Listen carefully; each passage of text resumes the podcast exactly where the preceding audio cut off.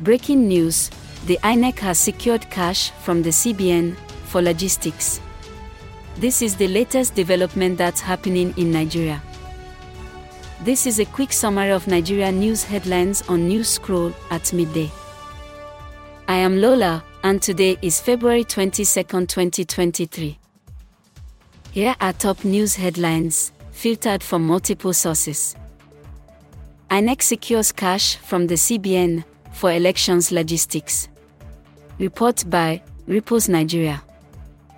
Number 2, the Nigerian Railway Corporation says train operations would be suspended from election day on Saturday to Monday. Report by The Cable NG.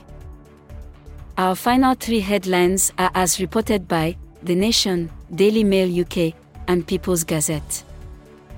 Number 3, the CBN has said in line with the directives of the president, only 200 Naira old notes are to be reissued and to circulate concurrently with the new notes.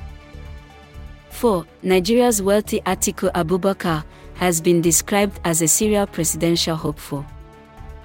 5. The police have banned its operatives and other security personnel from escorting governors, ministers, and other top officials to polling units. This rounds up midday headlines from News Scroll.